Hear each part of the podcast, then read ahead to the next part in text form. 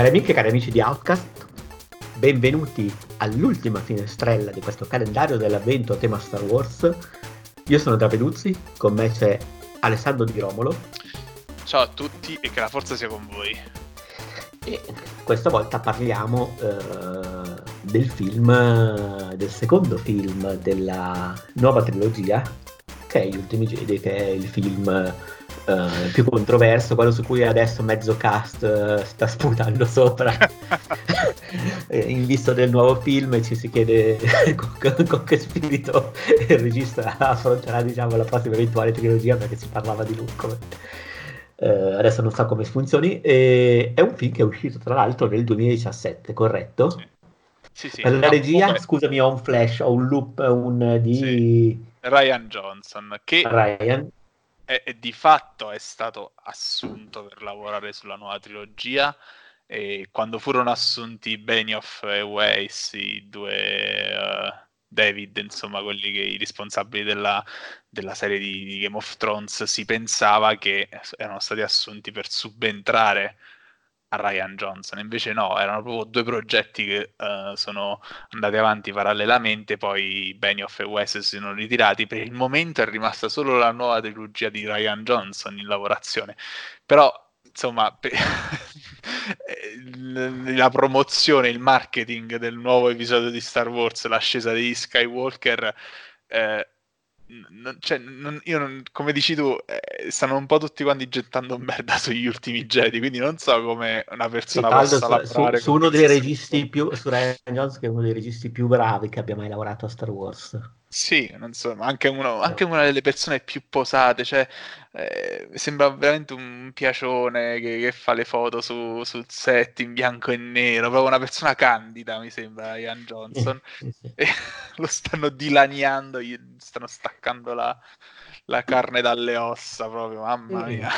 Perché gli ultimi Jedi è quello che ha tirato fuori il peggio di un certo tipo di, di fanbase di Star Wars, quella più tossica forse, quella più, sì. più, rumorosa. E probabilmente io ho la sensazione che adesso in termini promozionali per il nuovo film, che tra l'altro uscirà domani, per cui siete adesso non... Uh, a breve, se, c'è proprio... siamo sotto da e c'è proprio la sensazione che vogliono dire ok dai ragazzi tranquilli gustatevi il nuovo film. Quello prima non è piaciuto così tanto neanche a noi non era quello che volevamo poi ne riparliamo. Sì che poi secondo me tornando al discorso che, di ieri sul fatto di uh, quanto sia difficile tastare il polso dell'intero fandom di Star Wars io sta storia che gli ultimi Jedi non sia piaciuta a nessuno eh, io ci andrei un, un po' con i piedi di piombo nel senso che è stato recensito benissimo perché se tu vai a vedere su Rotten Tomatoes su Metacritic ha delle percentuali al di sopra del 90% e un metascore mi sembra intorno all'80 quindi insomma la critica l'ho apprezzato. Il, al botteghino non è andato bene come il risveglio della forza però eh, nel, è un po' fisiologico nelle trilogie che l'episodio di mezzo siamo, siamo al 91% della serie sul Rotten Tomatoes. Eh, beh, insomma, è una percentuale eh, molto alta. Di, e dicevo, fisiologicamente al botteghino l'episodio di mezzo di una trilogia va sempre un po' peggio. E comunque ha totalizzato un miliardo e 300, mila, e 300 milioni di dollari in tutto il mondo, che non sono bruscolini. E per carità, adesso, oggi sembrano bruscolini per la facilità con cui i film Disney raggiungono il miliardo di dollari di incasso worldwide, però insomma restano numeri incredibili. E su IMDB mi pare che abbia 7,1 che non è ovviamente il, il, il, punteggio più alto, però lì insomma si sa come funzionano questi, questi sistemi di votazione quando vengono dati in pasto ai, ai, fan, no? C'è chi mette il 10 per pomparlo, c'è chi mette l'1 per al contrario cercare di affossarlo ne è uscito comunque un 7,1 che è una, non è una sufficienza piena, è più di una sufficienza, un, buono. Quant, quant, quant'era 7 alle elementari? Non me lo ricordo, vabbè, buono forse. No, 7 secondo me era discreto. Discreto, discreto, dai. Quindi insomma, cioè, ehm, tra l'altro poi nella mia bolla, non so nella tua, ma nella mia bolla è uno dei film più apprezzati di sempre di Star Wars eh, ancora oggi... Beh, io ricordo poi... anche la, la, promozione di Federico Frusciante. Beh, addirittura l'endorsement è comunque abbastanza severo verso un certo tipo di operazioni, non ha uh, particolare, diciamo, simpatia sicuramente per, uh, per l'atteggiamento Disney, eppure comunque ero, ero uscito contento dal cinema, perché onestamente, ragazzi, cioè, non per carità poi è vero, sono gusti, si può discutere così perché ormai è un film realizzato con, un, con grande mestiere, con una, con una, grande chiarezza estetica soprattutto, con, con, un sacco di idee raccontate in maniera interessante e poi secondo me è anche un film che riprende, ed è strano veramente che non sia piaciuto ai fan della serie classica perché è quello secondo me per certi versi più simile a quella che è la trilogia classica come spirito. Sì, infatti io mi ricordo che quando uscì in sala e leggevo di di molti che parlavano di, insomma, eh, di un film sovversivo che ribaltava alcuni dei cliché della, della, saga, non erano esattamente d'accordo. Cioè, a me non sembrava poi così sovversivo, perché di fatto... È, è sovversiva la storia che racconta, nel senso sì. che dice, cioè vuole dire passiamo il testimone, quindi è sovversivo in quel senso, ma in, ter- in termini estetici, in termini eh, di tono, di costruzione dei personaggi, di dialoghi, è invece quello più più vicino secondo me alla trilogia classica. Sì, in particolare più vicino a, a, quello che è il mio film preferito della saga, che è L'impero colpisce ancora. Cioè, sì. è, è, cioè proprio, per quanto abbia una sua forte personalità, forse addirittura più forte di quella del risveglio della forza, e per questo spicca anche rispetto a tutti gli altri episodi, però come, come mh, coesione, come uh, uh, anche i to- toni, uh, atmosfere, ricorda molto l'impero colpisce ancora. Sì, è un film che se chiudi gli occhi e ti immagini di che colore è, te lo immagini rosso, come l'impero, sì. come la città delle nuvole dell'impero, almeno io me lo immagino rosso. Sì, sì, sì, cioè, vabbè, poi c'è il pianeta Krayt in cui tutto è, ro- è, bianco e rosso, quindi sì, un po' hanno giocato su quel, quell'accostamento cromatico. Però sì, eh, io ci ho messo un po' a metabolizzarlo, nel senso che l'ho rivisto in questi giorni per la, credo la terza volta, perché l'ho visto due volte al cinema, poi comprai il DVD ma non l'ho più rivisto. E, mh, mi è piaciuto molto di più del Risveglio della Forza, l'ho trovato eh, molto, più, molto meno farraginoso nei dialoghi, come diciamo ieri i dialoghi di Risveglio della Forza sono un po' macchinosi, questo invece parla bene per immagini, ma parla bene anche attraverso le, le, le parole, attraverso il testo scritto. L'ho trovato molto emozionante, ci stavano dei momenti che a me mi ha ridotto quasi sull'orlo di, di, di, delle lacrime proprio, cioè momenti da magone, anche perché eh, c'è comunque la, la dipartita di uno dei personaggi più importanti della saga, che è Luke Skywalker, che, ecco, Luke Skywalker, secondo me la chiave per capire perché The Last Jedi è stato eh, blastato da gran parte del fandom, da, da buona parte, poniamola così, da buona parte del fandom, da una parte molto rumorosa del fandom, è che eh, dice delle cose su Luke Skywalker che, che nessuno si aspettava. Quello sì è veramente inaspettato. Cioè, il fatto che Luke si sia trasformato da un personaggio estremamente positivo, personaggio anche molto ottimista sulle cose, un personaggio eh, forse il più melodrammatico dei personaggi della saga, no? quello che proprio eh, lo vedevi che aveva un cuore d'oro, che per quanto poi nel, nello Jedi c'ha questa come dire, questa tentazione del lato oscuro, però alla fine comunque si risolve in un, in un nulla di fatto. Eh, vederlo così distrutto dal, dal, corso degli anni, da quello che è successo, da, da, dal suo fallimento di fatto, perché lui ha, ha, impiegato metà della sua vita a combattere l'impero, a distruggere Darth Fener e, e la minaccia de, dell'imperatore, ma di fatto poi con, attraverso le sue azioni ha creato un nuovo Darth Fener, ha creato un nuovo impero, tra virgolette. Quindi una persona demolita dal suo fallimento e dal fallimento dei Jedi. Eh, quello in occasione del, dei, delle, delle, delle, puntate del podcast dedicate alla trilogia prequel, ci siamo interrogati sul fatto che quanto fosse voluto eh, la critica di Lucas nei confronti dell'ordine Jedi, no? Del fatto che fossero superbi, che fossero miopi, che fossero terribilmente dogmatici, che eh, si attenessero a questo codice etico con, una, con un fervore cieco, no? E qui lui eh, offre il, il, vero punto di vista critico nei confronti dei Jedi, no? E ci, ci chiedevamo quanto fosse arrivato di quella critica fatta da Lucas all'ordine dei Jedi ai fan. Evidentemente è arrivato poco, perché nel, forse nell'ottica del fan fondamentalista il Jedi resta il cavaliere senza macchia e senza paura che si getta con la spada laser in mano a combattere il male, un male molto generico, no?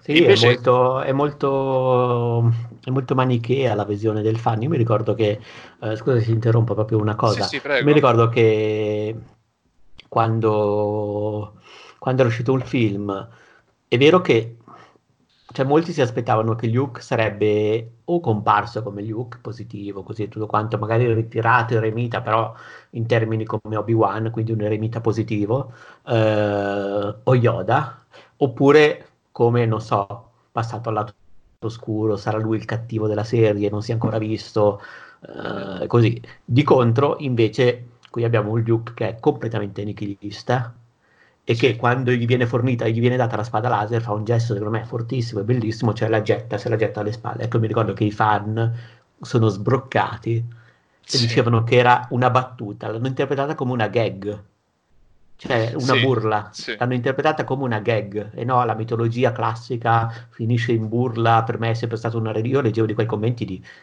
di certe testi di minchia, scusami, ma proprio che eh no, però la trilogia classica della mia vita, così, la mia religione buttata in burla, oh, ragazzi, buttata in burla al cazzo, voglio dire, ti trovi davanti un personaggio che ha avuto un'evoluzione matura, adulta, epica per certi versi, senza essere necessariamente, come dici tu, melodrammatica, asciutta, credibile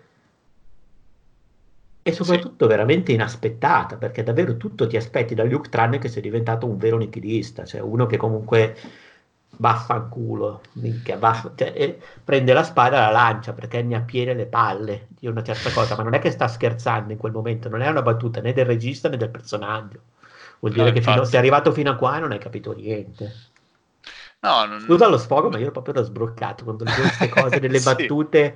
Quando leggevo queste cose, no, vergogna, l'hanno buttata in cacciara. Eh, cioè, boh, sembrava che fosse, che fosse il terzo Thor, che pure mi è piaciuto. Però per dire, comunque, cioè, sembrava, l'hanno interpretata come una serie di gag.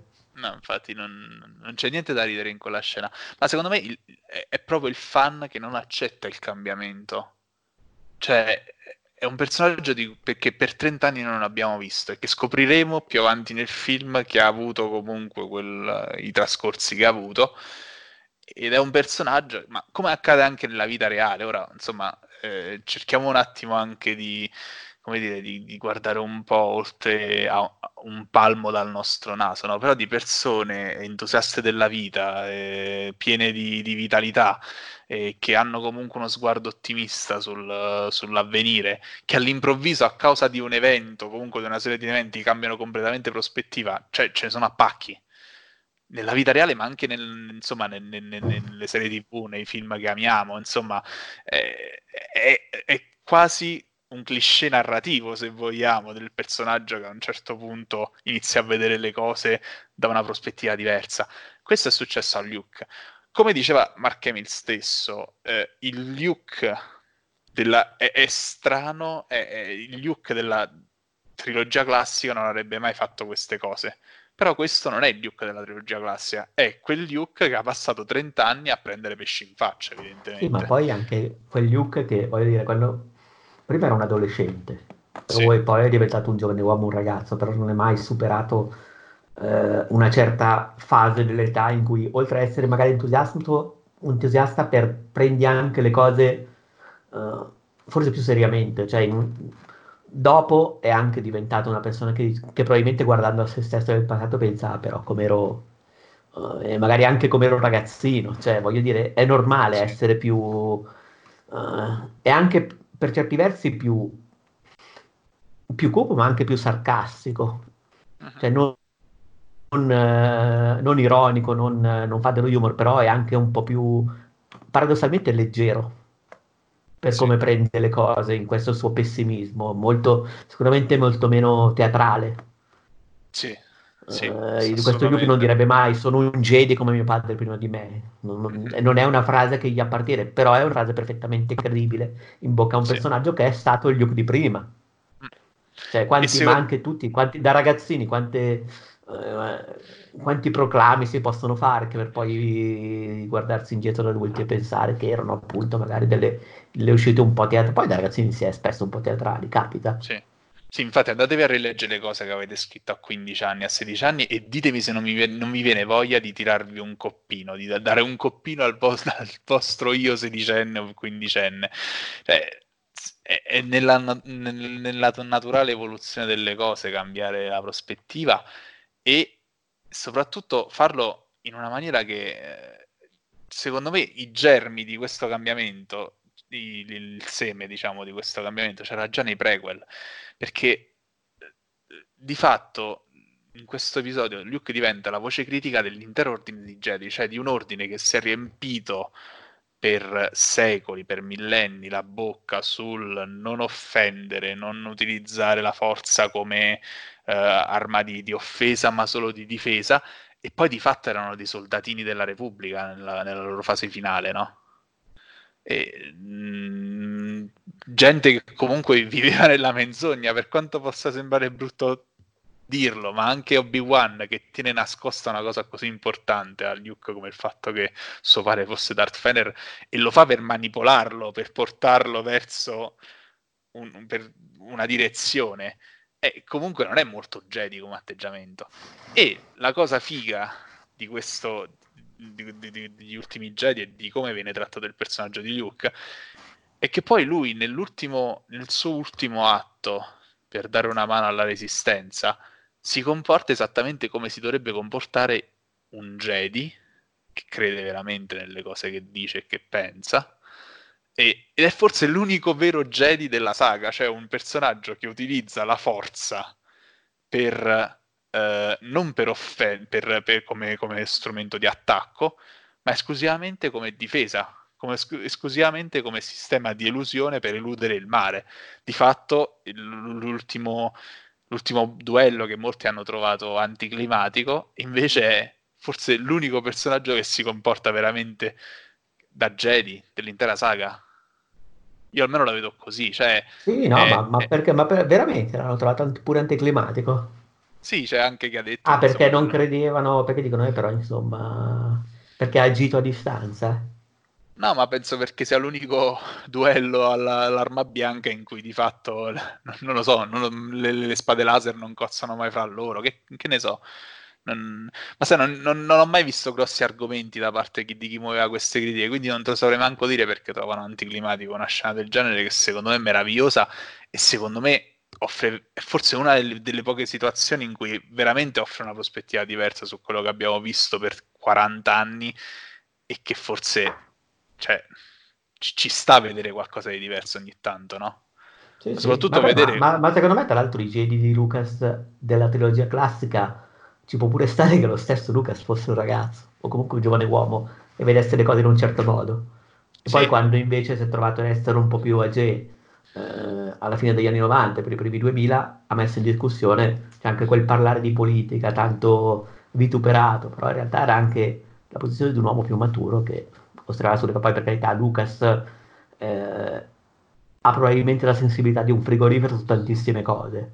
Però secondo me su quelle cose lì invece era abbastanza, era abbastanza puntuale. E secondo me, come dici tu, il, Ryan Johnson questa cosa l'ha presa e l'ha sviluppata molto molto bene in quello che secondo me resta uno dei film più belli della serie. Sì. E altra cosa che ha sviluppato molto bene di cui stavamo parlando ieri è il personaggio di Podameron che secondo me rivedendolo oggi e avendo rivisto oggi insomma il film mi sembra proprio il personaggio che subisce l'evoluzione più interessante ma anche quella forse più, più inedita, inedita, nel computo del, de, del, dell'intera saga, perché di fatto Rey continua il suo viaggio del, dell'eroe. Eh, Finn in questo episodio è un po' sacrificato. Diciamo che... Eh... È sacrificato però, aspetta, è quello che ha più eh, nel suo rapporto con, come si chiama il personaggio, la ragazza? Eh, Rose. Sì, è un bellissimo personaggio, ovviamente anche Sì. quello devastato dai fan, insultata l'attrice, robe veramente Sì. vergognose.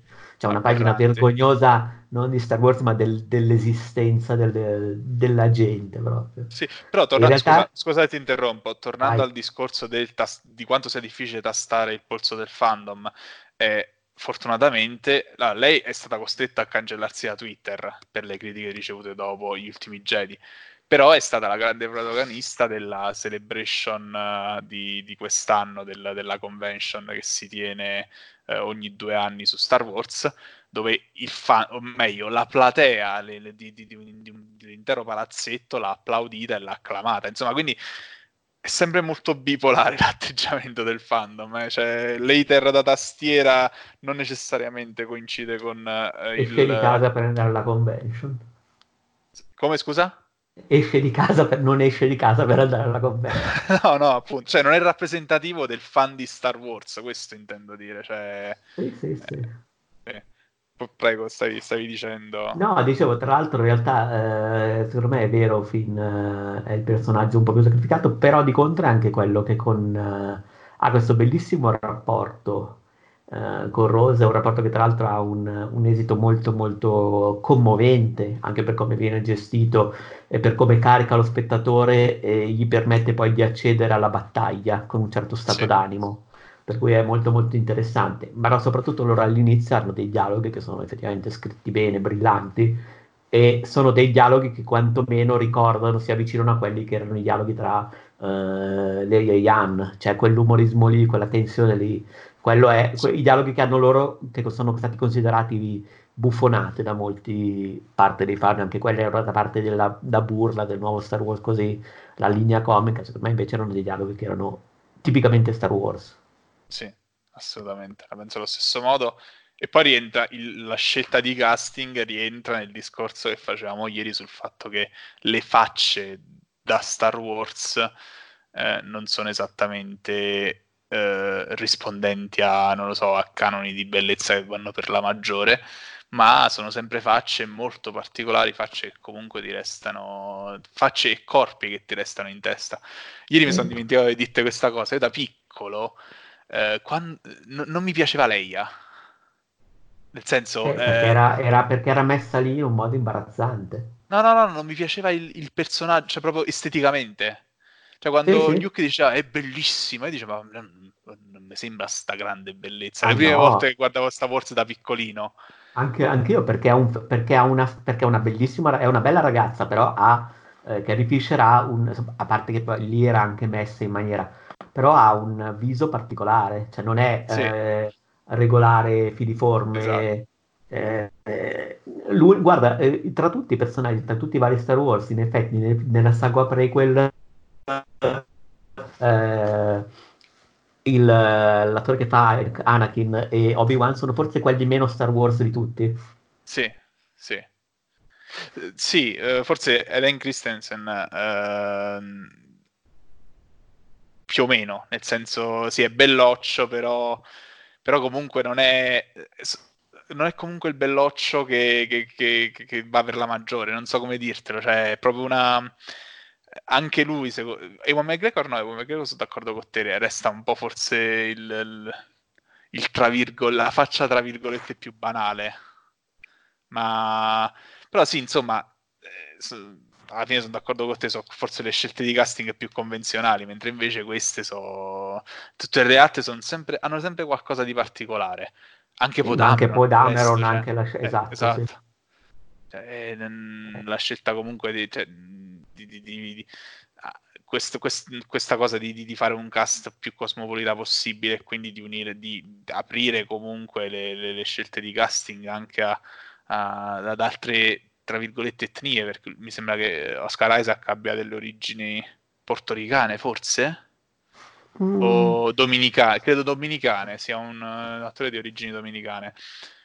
E quindi insomma, creare sempre, cioè aprirsi anche verso altre, eh, alt- altre, etnie, altre facce, altri corpi, è forse la cosa più interessante di questa, una delle cose più interessanti di questa saga. E, e dicevo, il personaggio di Poe Dameron in questo film riceve un boost allucinante, acquista spessore ed è bello il modo in cui acquista spessore, ovvero attraverso uh, il personaggio della, mh, interpretato da Laura Dern, che subentra. spettacolare, spe- meraviglioso assolutamente, e che lo rimette in riga, cioè nel senso, il, eh, credo sia la prima volta nel, nella saga in cui un personaggio eh, acquista spessore e matura prendendo praticamente per, solo pesci in faccia per tutto il film. Cioè lui è con, in quanto personaggio di, di, d'azione è convinto di stare nel bene, di fare, di avere un piano migliore di tutti gli altri, non viene messo al corrente del piano perché ah, questa fu una cosa su cui si impelagarono tantissimi che dicevano ma perché non dovrebbe essere messo a, a conoscenza del piano del, dei superiori Innanzitutto perché è stato ba- banalmente perché è stato de- degradato. In quel momento lui è un capitano e quindi non, non, vedo perché un capitano debba essere a conoscenza dei piani, dei, dei, dei, dei piani delle alte sfere. Nell'esercito, nella catena di comando, quasi mai accade. Ma e... Essere dimostrato una testa calda, sembra esatto. stato rischioso, sembra un stato volubile e loro invece avevano bisogno di gente fidata, esperta e matura sul campo. Sì. Quello che lui ma... non era in quel momento. No, ha anche bisogno insomma, di un approccio diverso rispetto all'azione diretta, dell'elusione, del, del, insomma, di, di, di, studiare un piano che, che, che fosse, come dire, eh, diverso dal armiamoci e partiamo. Insomma, una cosa diversa per cui lui in quel momento effettivamente non serviva. Non era momen- l'uomo giusto al momento giusto. Ed è figo che tutte le cose che poi vanno male nel film, perché c'è... Eh, non so se tu l'hai visto di recente. L'ho visto 4-5 mesi fa. Ok, quindi c- di fatto... Ce l'ho, ce, l'ho, ce l'ho, abbastanza presente comunque. Sì, cioè, di fatto il, il, il, disvelamento del piano della resistenza è, è conseguenza del piano di, di Poe. Cioè, eh, il fatto che eh, all'improvviso il, il, primo ordine decide di bombardare anche le piccole navette che escono dall'incrociatore, le navette si stavano dirigendo verso il pianeta Krayt per rintanarsi, di fatto è una conseguenza del piano di Poe. Cioè, tutto quello che va male nel film e quindi anche ingenti perdite da parte della resistenza, è tutta conseguenza del piano d'azione di Poe che si rivela fallimentare, perché va a cozzare con il piano invece intelligente del generale Oldo, mi pare che si chiamava Ondo, sì. cosa del genere. Eh, e quindi insomma eh, il, il, sacrificio di Ondo dipende anche dal fatto che Podameron ha fatto danni ed è figo comunque che resta un personaggio positivo perché poi si ravvede effettivamente Podameron, capisce di aver sbagliato, capisce qual è il bene della resistenza e, e quindi matura attraverso pesci in faccia. Forse non era mai successo nella saga. Neanche quella testa calda di Anakin Skywalker era stato rimesso in riga e era maturato con, uh, con dei pesci in faccia. Ecco, insomma, una cosa abbastanza inedita. Forse anche questo ha dato fastidio a, al fandom.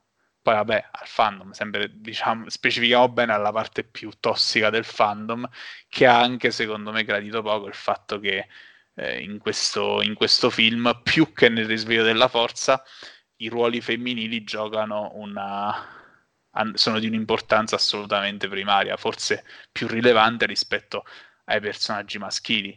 Cioè il personaggio maschile che vuole fare di testa sua il personaggio femminile che lo rimette in riga e dice no, tu non vali, nie, vali meno di zero in questo piano, devi stare al tuo posto, stai al tuo Stacce. posto perché non sai qual è il bene della resistenza, qual è il bene del gruppo di personaggi, stai al tuo posto. Io faccio eh, di testa mia. Perché lui è abbastanza individualista in, quel, sì. in questo momento, diciamo, del suo, del suo sviluppo. Sì, assolutamente. E quindi non lo so, io veramente l'ho, l'ho rivalutato molto. Ti ho detto, ci ho messo molto tempo a metabolizzarlo questo film, però a questo punto penso che sia uno dei miei pre- assolutamente uno dei miei preferiti della saga. Forse secondo soltanto a L'impero colpisce ancora. Sì, ma poi è, è, ha delle bellissime trovate, ha una, una decisa dimensione cromatica, nel senso che è proprio davvero un film che è coeso in tutte le sue parti a livello visivo, ha delle bellissime trovate eh, in termini di messa in scena. ha delle scene che rimangono, nel senso, magari, non so, banali, però rimangono comunque. Ha quel bellissimo combattimento perché poi non abbiamo parlato neanche dell'evoluzione di Kylo Ren o di Rey, sì. ma soprattutto di Kylo Ren. È bellissimo anche il combattimento tra di loro, in cui sì. Tra l'altro sacrificano viene, diciamo, il personaggio di Snoke, che è questo diciamo, cattivo di plastica della, della nuova trilogia di cui non si sa niente. Sì. Per ora, e non so neanche quanto sapremo effettivamente di lui fino alla fine Uh, questa, questa, sorta di imperatore fantoccio, o comunque di imperatore non fantoccio, però diciamo succedaneo dell'imperatore, ma non così fico, per quanto ne sappiamo finora. E tra l'altro era uno dei motivi per cui rendeva involontariamente comiche alcune scelte del, dell'episodio precedente, cioè il fatto che ci fosse la morte nera più grande e l'imperatore più grande. sì. Cioè, era, era, comunque per dire la bigger and better. Ah, sì, comunque, sì. Eh, Kylo Ren evolve benissimo perché comunque continua a essere un personaggio tentato dal lato chiaro, paradossalmente, e irrisolto fino alla fine anche attraverso Luke. Eh, forse il personaggio che rimane un po' più fermo è quello di Rey. Sì, sì, nel senso che rimane in mezzo a questo fuoco incrociato tra lo svilupp- la, il disvelamento del personaggio che è diventato Luke e lo sviluppo del personaggio di, Re- di, di Kylo Ren. E forse an- anche lei eh, rimane sospesa perché di fatto viene tentata dalla proposta di Kylo Ren e quindi di fatto non, non, non fa un, un, deciso passo in avanti nella sua evoluzione, rimane ecco. in questo limbo a metà tra i due personaggi eh, maschili forti del film che sono Luke Skywalker e Kylo Ren. Sì, sono d'accordo e tra l'altro è anche forse il personaggio che eh, diciamo la sua, la sua, evoluzione, la sua costruzione dipendono più che altro dallo svelamento o presunto tale, perché forse adesso si rimangeranno anche quello, vai a sapere della sua identità, cioè del fatto che lei non è legata apparentemente a nessun lignaggio particolare, ma è un, un signor qualunque, una persona qualunque scelta dalla forza, cioè cosa che sì. effettivamente è assolutamente normale nel mondo dei Jedi, perché si trattava di, di, scegliere persone in base al fatto della loro attitudine alla forza, non in base al loro lignaggio, alla loro discendenza. Adesso vedremo come svilupperanno quella roba lì. Sì. Eh, sì. si trattava comunque... di strappare i bambini dalle grinfie dei genitori sì, e, sì, costringerli a una vita da sceta, sì, una cosa proprio nobile da parte dei Jedi. Sì, beh, ma ricordiamo Qui-Gon che per prendere il Skywalker sacrifica con la forza, muove il dado, sacrifica la madre tranquillamente, sì. no, a me serve lui. Cioè, eh, nel senso, in realtà i Jedi sono dei, dei veri pezzi di merda. Porca miseria, veramente. Cioè, qui rapiscono i bambini, è un rapimento, eh, non è che lo liberano, sì, lo liberano tutto, però voglio dire, mm, non potevi davvero gestire meglio la cosa, non potevi portare la madre, no, no, no, separiamo un bambino dalla madre già un bambino con, con un sacco di forza, Midchlorian, chiamali come vuoi, separiamo dalla madre, vediamo che cazzo succede. sì. Analizziamogli il sangue senza dirglielo, che credo sia una bella violazione della privacy quella, eh, vabbè. Eh, sì, sì, sì, esatto. Sì. Guarda, gli va bene, gli va bene che la madre effettivamente non si ribella, la prende bene perché poverina era una schiava e dice, beh, almeno lo portano lontano da questo mondo. Sì, vero. Però insomma, non è che cioè, lo, lo, portano comunque in un ordine che è monastico, è rigoroso, cioè un ordine in cui tecnicamente si parlerebbe di vocazione, ma uh, considerato che Anakin è considerato già troppo grande per l'addestramento, qui parliamo veramente di uh, bambini ancora più giovani strappati ai genitori e costretti ad aderire a un sistema di idee, di fatto plasmati su un sistema di idee che non possono nemmeno scegliere, perché come fanno? Cioè, se Anakin no, ha 10 anni circa ed è troppo grande. Questi prendevano bambini di 4-5 anni in base alla forza, cioè una roba nazista, eugenetica. Sì, è indottrinamento a tutti gli effetti, cioè riprendevano in un'età in cui non avevano capacità di discernimento, gli, li, li impolpavano di, di, di, queste nozioni, di, questi, di questa dottrina, insomma, quindi sì, è una roba molto nazista. Ma tra l'altro io sarei curioso di vedere un, un, in un universo parallelo il film in cui effettivamente Anakin viene giudicato troppo adulto per essere addestrato non può tornare più dalla madre perché ovviamente è un nulla tenente a, su un pianeta che si trova a, miglia, a migliaia di chilometri. Un pianeta poi con un'economia evoluta, capitalistico, sì. cioè, così probabilmente Quindi, finirebbe in mezzo a una strada. Esatto, cioè l'Anakin barbone che è stato rifiutato dal, dall'ordine dei Jedi e che muore di stenti tipo a 12 anni. Dovrebbe interpretarlo lo stesso attore tra l'altro adesso sì. perché ho visto che ha qualche problema sì. anche con la legge. Guarda, sa- sarebbe un po' il, una tomba per le lucciole nel, nell'universo di Star Wars, cioè il bimbo sì, che muore sì, di sì. Perché voglio dire, eh. poi qui donne, quelli lì se ne fregano ampiamente, cioè non sì, è che... Beh, cioè... Cioè, anche quando, cioè, figurati, non sì. ne sbattono proprio. Ma torniamo un po' agli ultimi Jedi. Dicevamo quel combattimento tra gli, eh, Kylo e Rey contro i pretoriani di Snoke è meraviglioso, cioè una roba forse uno de... forse sì, forse il miglior combattimento all'arma bianca ai livelli comunque di quello di episodio 1. Mm? Sì, sì, sì, nettamente. Sì.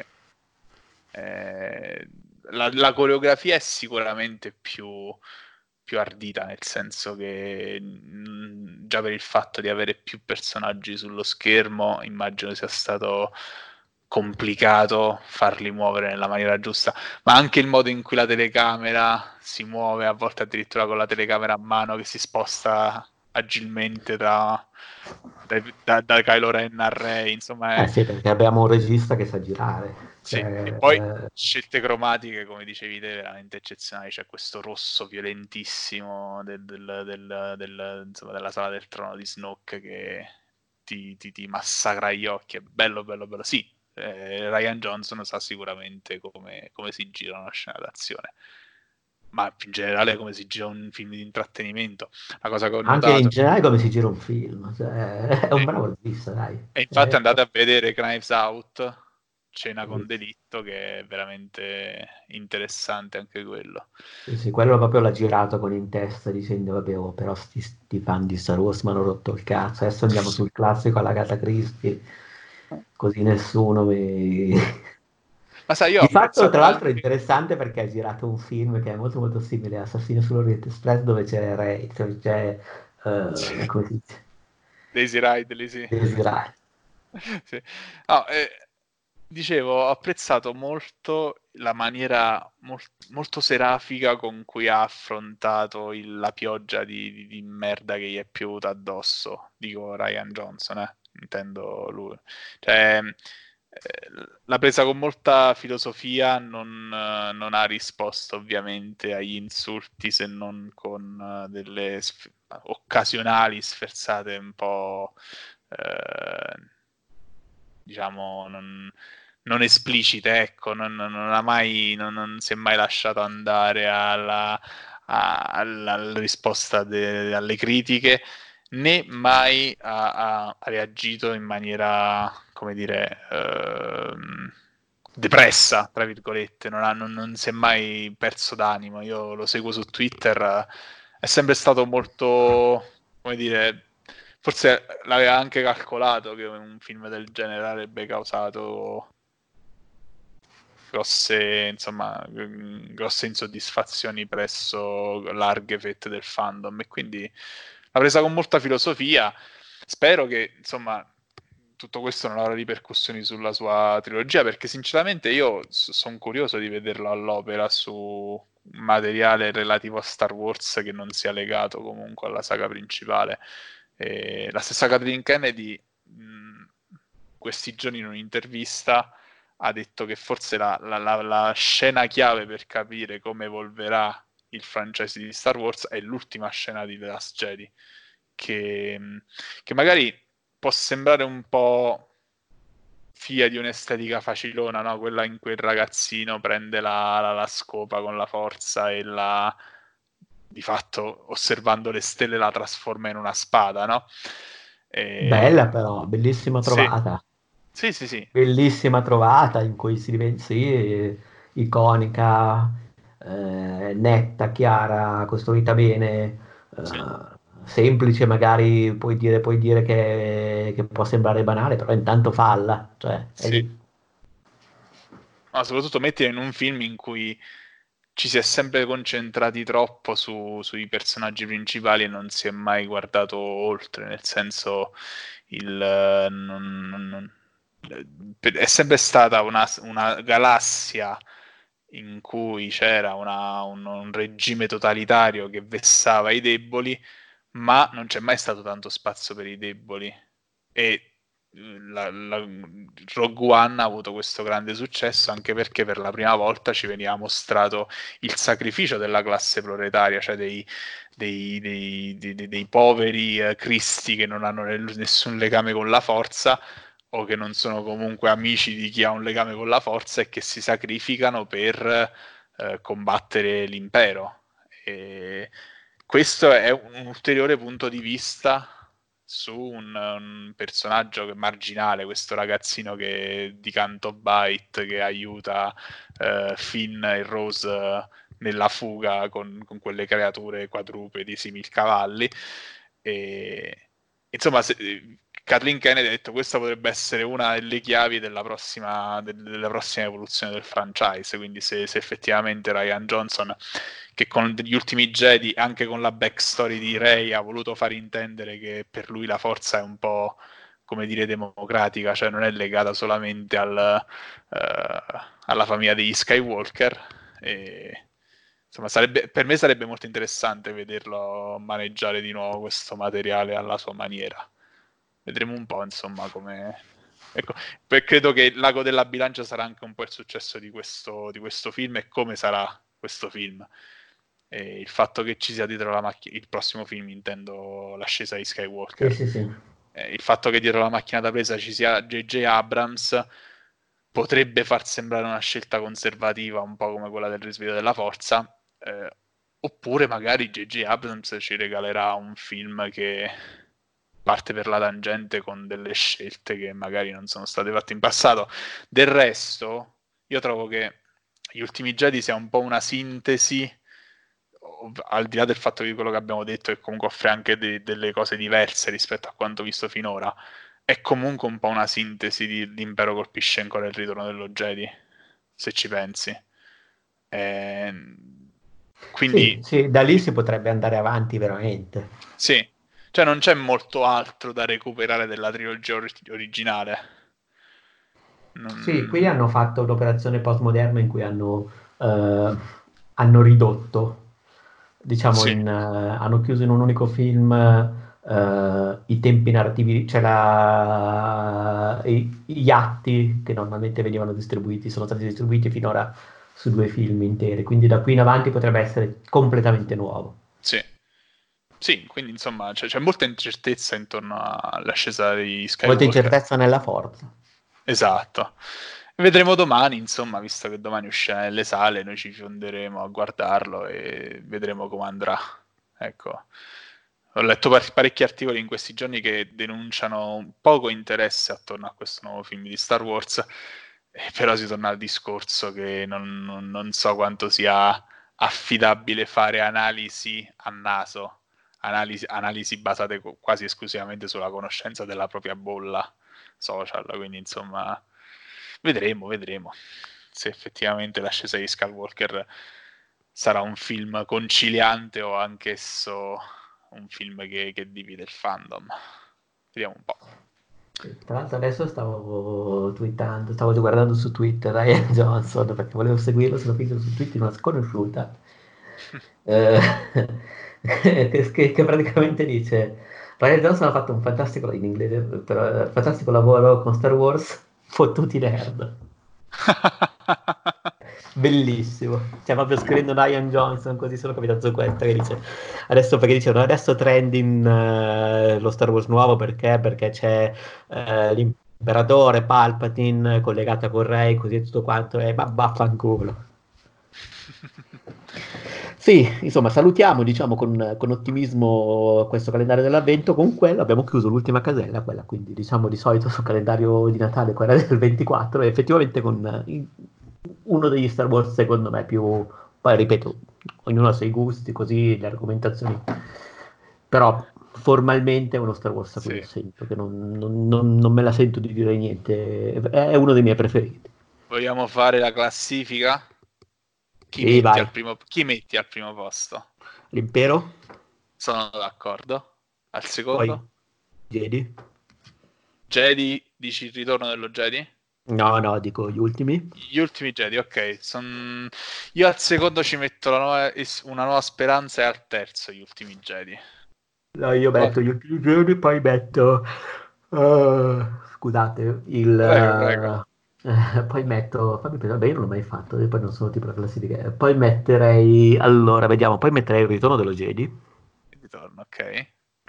Poi metterei... Mm, una nuova speranza di malavoglia. Okay. Poi metterei invece il... Il risveglio della forza. Sì, sì, metto il risveglio della forza, ma così, un po' indeciso. E poi arriviamo ai prequel, metterei quindi episodio 1, poi episodio 3, poi episodio 2, effettivamente la cosa, la cosa andata peggio di tutta la serie di Star Wars. Sì, mamma mia. Ah, sulla coda sono d'accordo. Sulla posizione, io inverto le posizioni di... Vabbè, metto risveglio della forza quarto e ritorno dello già di quinto, però proprio appaiati, diciamo così. Diciamo a pari merito, al quarto posto a pari merito li metto il ritorno già di risveglio della forza. Vabbè, quindi direi che possiamo concludere questo calendario dell'avvento. Spero vi siate divertiti in nostra compagnia. Spero che abbiamo anche contribuito in qualche maniera a farvi montare un po' di interesse nei confronti di questo nuovo film che sta per uscire domani nelle sale. Io spero e... anche di aver contribuito a farvi a non farvi accodare a, all'attuale cast del film che sta per uscire nelle sale sì. contro Ryan Johnson. Sì. Guarda, chiudo con un tweet che ho letto l'altro giorno, che è un po' forse la, la, la, la paraculata più conciliante che ci possa essere.